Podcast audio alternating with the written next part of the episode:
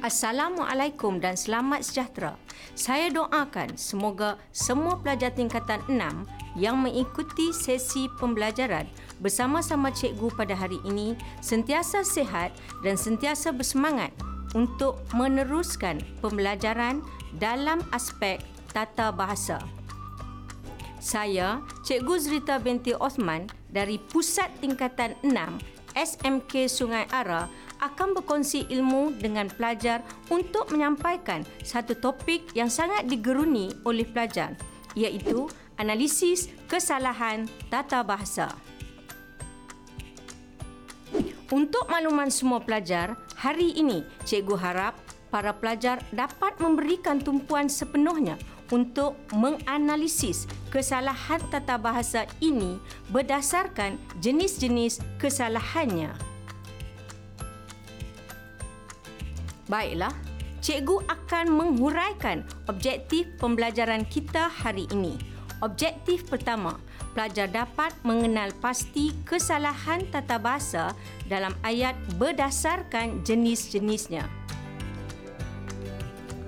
Objektif kedua, pelajar dapat menjelaskan sebab kesalahan dalam ayat dan objektif ketiga, pelajar dapat membetulkan kesalahan ayat dalam pertuturan dan penulisan. Sila baca dan hayati kata-kata hikmat yang dipaparkan ini sebagai motivasi untuk pembelajaran kita. Dalam kehidupan harian, kita perlu beristiqomah dan jangan bersikap bangga diri. Mari kita sama-sama menghayatinya. Ketika burung hidup semut adalah makanannya. Tetapi bila burung mati, semut pula akan memakannya.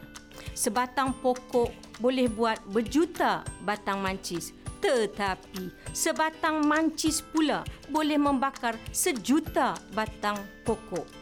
Keadaan boleh berubah, boleh berbalik sekelip mata pada bila-bila masa jangan sesekali melukai atau menyakiti seseorang dalam hidup kita ini. Kamu mungkin berkuasa hari ini tetapi Allah lebih berkuasa darimu. Pelajar sekalian, ingatlah dalam hidup ini kita perlu berbaik sangka dengan semua orang demi kesejahteraan hidup.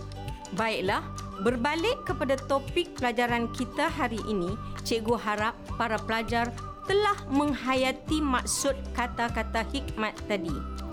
Semasa pelajar membaca petikan kata-kata ini tadi, dapatkah pelajar kenal pasti beberapa kesalahan bahasanya? Bagus, terdapat beberapa kesalahan bahasa dalam bait-bait tadi.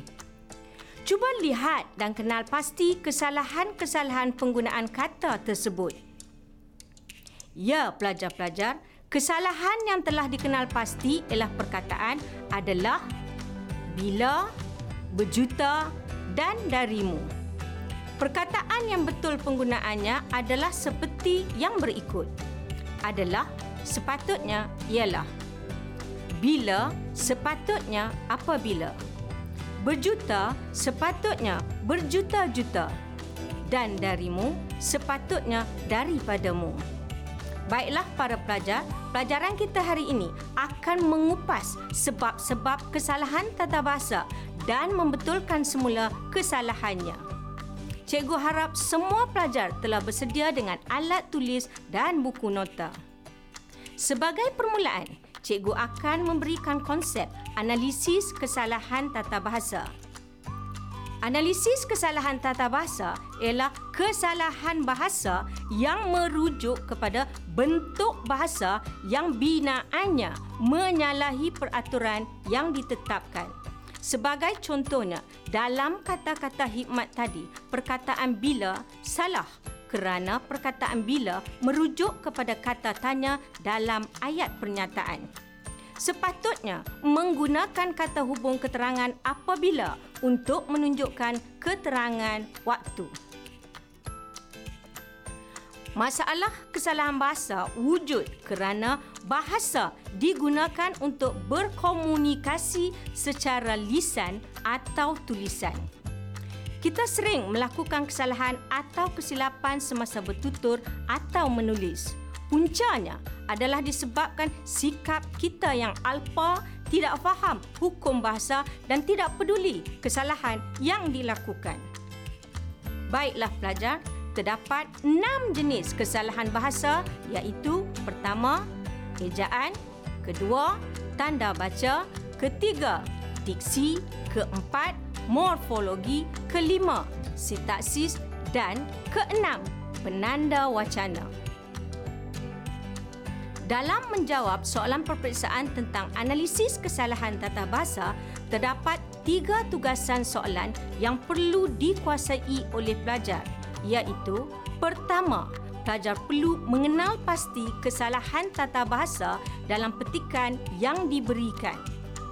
Kedua, pelajar perlu menyatakan sebab kesalahan pada ayat dan ketiga, pelajar perlu melakukan pembetulan pada ayat yang salah tersebut. Oleh itu, tugas pelajar adalah untuk mengenal pasti ketiga-tiga aspek dalam petikan pendek tentang pelbagai isu umum yang diberikan. Kesalahan yang pertama ialah ejaan. Contohnya, kesalahan imbuhan apitan me i bagi perkataan menaluki yang sepatutnya dieja sebagai menaluki iaitu hanya ada satu huruf K. Selain itu, terdapat kesalahan imbuhan apitan meng kan bagi perkataan menggalakkan. Terdapat juga kesalahan ejaan kata nama yang menggunakan imbuhan awalan pra yang dieja terpisah. Perkataan prabaya perlu digabung ejaannya. Kesalahan ejaan klitik kau juga perlu digabungkan ejaannya kerana perkataan yang mengikutinya menjadi penanda pasif iaitu berikan. Pelajar sekalian, kesalahan yang kedua ialah tanda baca seperti tanda koma, titik, koma bertitik, titik bertindih, tanda soal, tanda sempang dan tanda seruan. Contohnya, wow, seronoknya. Selepas kata seruan wow, perlu diikuti tanda koma dan diakhiri dengan tanda seruan. Bagi kata bilangan ordinal ke-17, kesalahannya ialah tiada tanda sempang selepas kata sendi ke yang diikuti angka 17. Kesalahan yang ketiga ialah diksi, iaitu menggunakan perkataan yang salah mengikut maksud konteks ayat. Contohnya, perkataan mengintai. Muka bayi yang sedang tidur sepatutnya merenung atau menatap muka. Contoh lain, kawasan pendalaman iaitu perbuatan mendalamkan sesuatu sepatutnya kawasan pedalaman diberi inisiatif yang bermaksud usaha salah. Sepatutnya diberi insentif yang bermaksud ganjaran. Kita beralih kepada kesalahan yang keempat pula. Aspek morfologi iaitu kesalahan perkataan, imbuhan dan kata tugas. Kesalahan penggandaan iaitu jenis kata yang menunjukkan jamak seperti sesungut-sesungut menjadi sesungut, amat kacau bilau menjadi kacau bilau, saling sayang menyayangi salah kerana saling sudah menunjukkan jamak. Pembetulannya ialah saling menyayangi. Saudara marah pula salah kerana memerlukan tanda sempang untuk kata ganda. Kesalahan imbuhan kata kerja. Kesalahan ini berlaku dalam ayat yang menggunakan kata kerja tanpa imbuhan awalan ter, mem atau imbuhan lain yang sesuai untuk proses pengimbuhan. Contohnya, senyum menjadi tersenyum dan baca menjadi membaca. Kesalahan morfologis seterusnya ialah penggunaan kata tugas iaitu kata hubung yang melibatkan jenis kata hubung. Kesalahan yang mana menyebabkan sepatutnya menjadi yang menyebabkan. Sebab kesalahan kata mana ialah kata tanya yang hadir dalam ayat penyata. Ayat seterusnya, kesalahan penggunaan kata tanya bila. Pembetulannya ialah apabila iaitu kata hubung keterangan yang menunjukkan waktu. Ayat seterusnya, kesalahan unsur lewah jika sekiranya iaitu kata hubung keterangan yang hadir serentak. Kesalahan penggunaan kata tugas iaitu penggunaan kata sendi nama yang salah dalam ayat. Contoh kesalahan kepada arah yang menunjukkan tuju atau sasaran kepada seseorang bukannya arah. Daripada Jordan, daripada menunjukkan punca sepatutnya dari Jordan yang menunjukkan arah permulaan tempat. Di kalangan salah kerana di menunjukkan tempat. Pembetulannya ialah dalam kalangan yang menunjukkan lingkungan yang tidak mempunyai jarak. Bagi kata hubung komplement untuk dan demi juga salah kerana kehadiran kata hubung yang serentak. Sepatutnya pilih salah satu perkataan sama ada untuk atau demi. Berikutnya, kesalahan penggunaan kata pemeri yang tidak mematuhi rumus ialah atau merupakan yang diikuti frasa nama kata pemberi adalah sepatutnya diikuti frasa adjektif atau frasa sendi nama. Contoh ayat, tugasan itu adalah bukan untuk pelajar seni. Pembetulan ayat, tugasan itu bukan untuk pelajar seni. Adalah dimaklumkan salah penggunaannya sebagai permulaan ayat dan sepatutnya dengan ini dimaklumkan adalah merupakan yang hadir serentak dalam ayat juga salah kerana lewah penggunaan kata pemberi bagi makna yang sama. Pembetulannya sepatutnya pilih salah satu sama ada adalah atau merupakan. Kesalahan morfologi yang seterusnya ialah penggunaan kata bilangan kesalahan penggunaan kata bilangan bergantung kepada jenis-jenis kata bilangan yang telah dipelajari dalam aspek morfologi. Contohnya, tiga suku jam salah sebabnya ialah kata bilangan tentu tiga tidak boleh digunakan serentak dengan kata bilangan pecahan suku. Pembetulannya, tiga jam suku.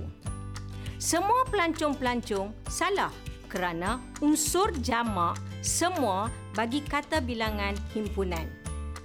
Pembetulannya ialah semua pelancong. Setengah guru salah kerana setengah ialah kata bilangan pecahan. Pembetulannya ialah sesetengah guru yang menunjukkan kata bilangan tak tentu iaitu setengah-setengah. Kita beralih pula kepada kesalahan penjodoh bilangan. Sebab kesalahannya ialah penggunaan penjodoh bilangan yang salah. Contohnya, sebuah kehidupan sepatutnya satu kehidupan. Setiap orang pelajar sepatutnya setiap pelajar dan sebuah pendapat menjadi pendapat. Jenis kesalahan seterusnya ialah unsur lewah iaitu unsur yang berlebihan atau unsur jamak dalam penggunaan kata sendi nama atau kata ganda atau kata majmuk.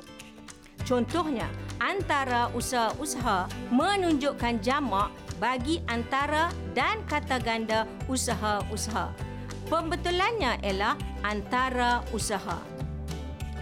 Contoh lain, pendaftaran mata pelajaran mata pelajaran salah dan pembetulannya ialah pendaftaran mata-mata pelajaran. Sebab kesalahannya ialah penggandaan kata majmuk yang diejar terpisah bagi mata pelajaran. Perkataan kata majmuk bagi unsur yang pertama sahaja perlu digandakan. Baiklah pelajar sekalian, cikgu harap para pelajar masih dapat mengikuti pembelajaran hari ini. Kesalahan yang kelima ialah sintaksis yang meliputi kesalahan frasa, klausa dan struktur ayat yang salah binaannya. Antara jenis kesalahannya ialah kesalahan frasa bagi kata penguat atau kata sendi nama. Contohnya, penggunaan kata penguat yang hadir serentak iaitu paling dan sekali atau ter dan sekali bagi frasa paling tinggi sekali atau teramat cantik sekali. Pembetulannya ialah paling tinggi atau tinggi sekali dan teramat cantik atau cantik sekali. Selain itu, terdapat kesalahan penggunaan kata sendi nama yang hadir serentak dan menunjukkan maksud yang sama. Contohnya, teringat kekasih atau teringatkan kekasih yang sepatutnya teringat akan kekasih. Contoh lain, Selain daripada itu, sepatutnya selain itu. Sejak daripada kecil, pembetulannya sejak kecil. Kesalahan sintaksis yang seterusnya ialah frasa hukum DM iaitu D bermaksud diterangkan dan M menerangkan. Kesalahannya ialah frasa yang tidak mematuhi hukum DM. Contohnya goreng keladi, sepatutnya keladi goreng membina lebih gelanggang sepatutnya membina gelanggang dengan lebih banyak atau membina lebih banyak gelanggang dan dengan lain-lain perkataan sepatutnya dengan perkataan lain. Pelajar sekalian, kesalahan sintaksis yang seterusnya ialah kata hubung berpasangan seperti bukan sahaja dengan tetapi sama ada dengan atau. Contohnya dalam ayat baik abang, baik kakak. Penggunaan kata hubung berpasangan baik dengan baik adalah salah. Pembetulannya ialah baik dipasangkan dengan mahu pun. Kata hubung pasangan sama ada dan adalah salah. Sepatutnya ialah sama ada dengan atau. Pasangan bukan sahaja dan juga salah. Pembetulannya ialah kata hubung pasangan bukan sahaja dengan malahan atau bukan sahaja dengan tetapi. Kesalahan sintaksis yang seterusnya ialah kesalahan menggunakan ayat pasif ganti nama diri pertama, kedua atau ketiga dalam ayat. Kesalahan penggunaan ganti nama diri ketiga dalam ayat pasif ialah pekerja-pekerja itu lakukan sepatutnya dilakukan oleh pekerja-pekerja itu. Ayah saya bangkitkan sepatutnya dibangkitkan oleh ayah saya dan mereka naiki sepatutnya dinaiki oleh mereka. Kesalahan penggunaan ganti nama diri pertama dalam ayat pasif ialah disepak oleh saya. Pembetulannya ialah saya sepak. Kesalahan sintaksis yang terakhir ialah ayat gantung kerana tiada subjek atau tiada predikat dalam ayat. Contohnya, daripada aktiviti pembuangan sisa toksik ini mengakibatkan pencemaran sungai ayat tergantung kerana dimulai dengan kata sendi nama daripada dan tiada subjek. Pembetulannya ialah aktiviti pembuangan sisa toksik ini mengakibatkan pencemaran sungai. Contoh ayat yang tiada predikat ialah rancangan televisyen yang berunsur menyebabkan lalai.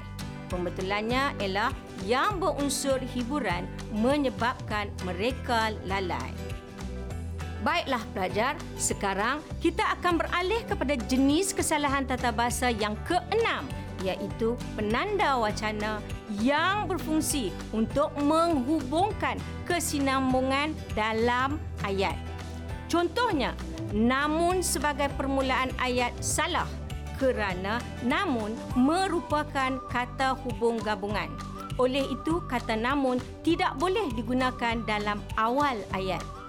Pembetulannya ialah namun begitu atau namun demikian.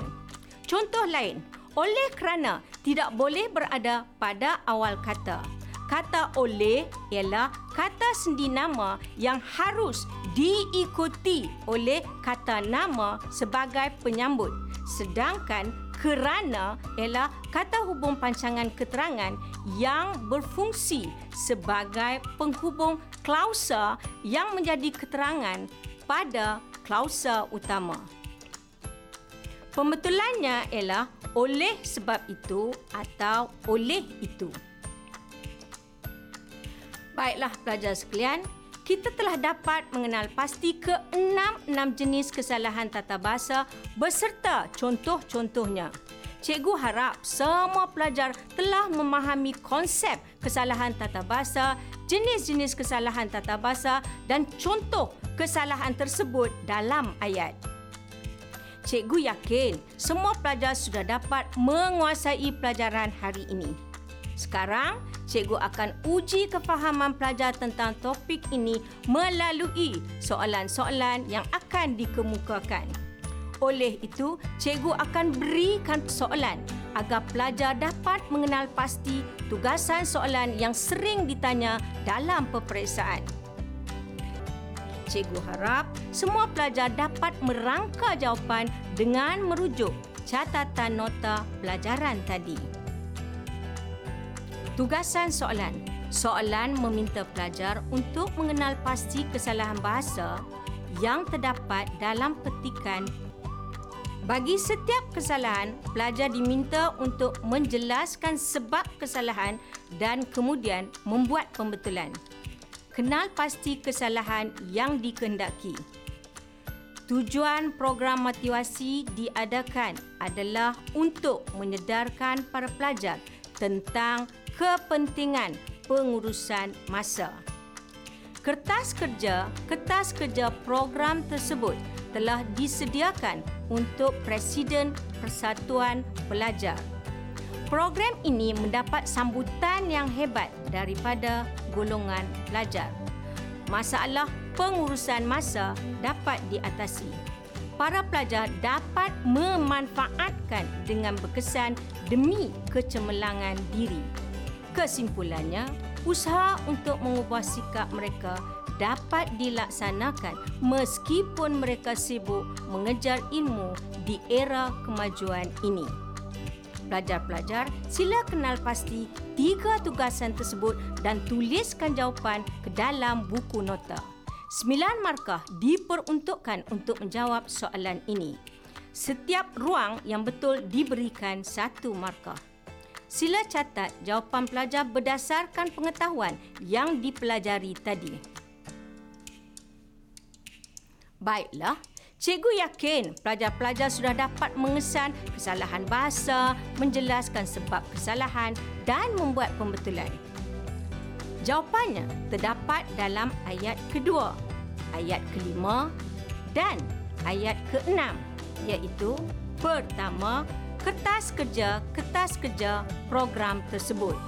Kedua, dapat memanfaatkan dengan. Ketiga, mengejar ilmu di era kemajuan ini. Kesalahan pertama, kertas kerja kertas kerja program. Sebab salah, kesalahan menggandakan keseluruhan kata majmuk. Perkataan pertama sahaja yang perlu digandakan. Pembetulan kertas-kertas kerja program. Kesalahan kedua, memanfaatkan dengan berkesan. Sebab salah, kesalahan menggunakan kata kerja transitif memanfaatkan yang tidak diikuti oleh kata nama sebagai objek. Pembetulan, memanfaatkan masa dengan berkesan. Kesalahan ketiga ilmu di era kemajuan sebab salah kesalahan penggunaan kata sendi nama di yang merujuk kepada tempat bukan kepada masa dan waktu. Pembetulan ilmu pada era kemajuan. Baiklah, cikgu pasti semua pelajar telah cuba menulis jawapan bagi enam ruang dalam jadual analisis kesalahan tata bahasa yang dikemukakan dengan tepat. Tahniah kepada semua pelajar yang dapat menjawab dengan tepat. Pelajar cikgu memang hebat. Semoga pelajar terus berusaha untuk menguasai topik ini. Terima kasih kerana pelajar-pelajar telah berusaha untuk memberikan jawapan yang tepat. Sebagai rumusan tentang isi kandungan pelajaran kita pada hari ini, cikgu ingin menegaskan bahawa jika pelajar-pelajar faham konsep analisis kesalahan tata bahasa, pasti pelajar akan dapat menjawab sebarang soalan dengan yakin. Objektif pembelajaran kita tentang topik ini telah tercapai kerana para pelajar dapat menguasai ilmu morfologi dan sintaksis secara mendalam. Sebelum cikgu menamatkan sesi pembelajaran, cikgu harap pelajaran yang dikongsikan hari ini memberikan manfaat. Terimalah kata-kata mutiara daripada saya. Seseorang yang menuntut ilmu, hendaklah dia mendalami. Tanpanya, kehalusan ilmu itu akan hilang. Salam sejahtera dan semoga berjumpa lagi. Sekian, terima kasih.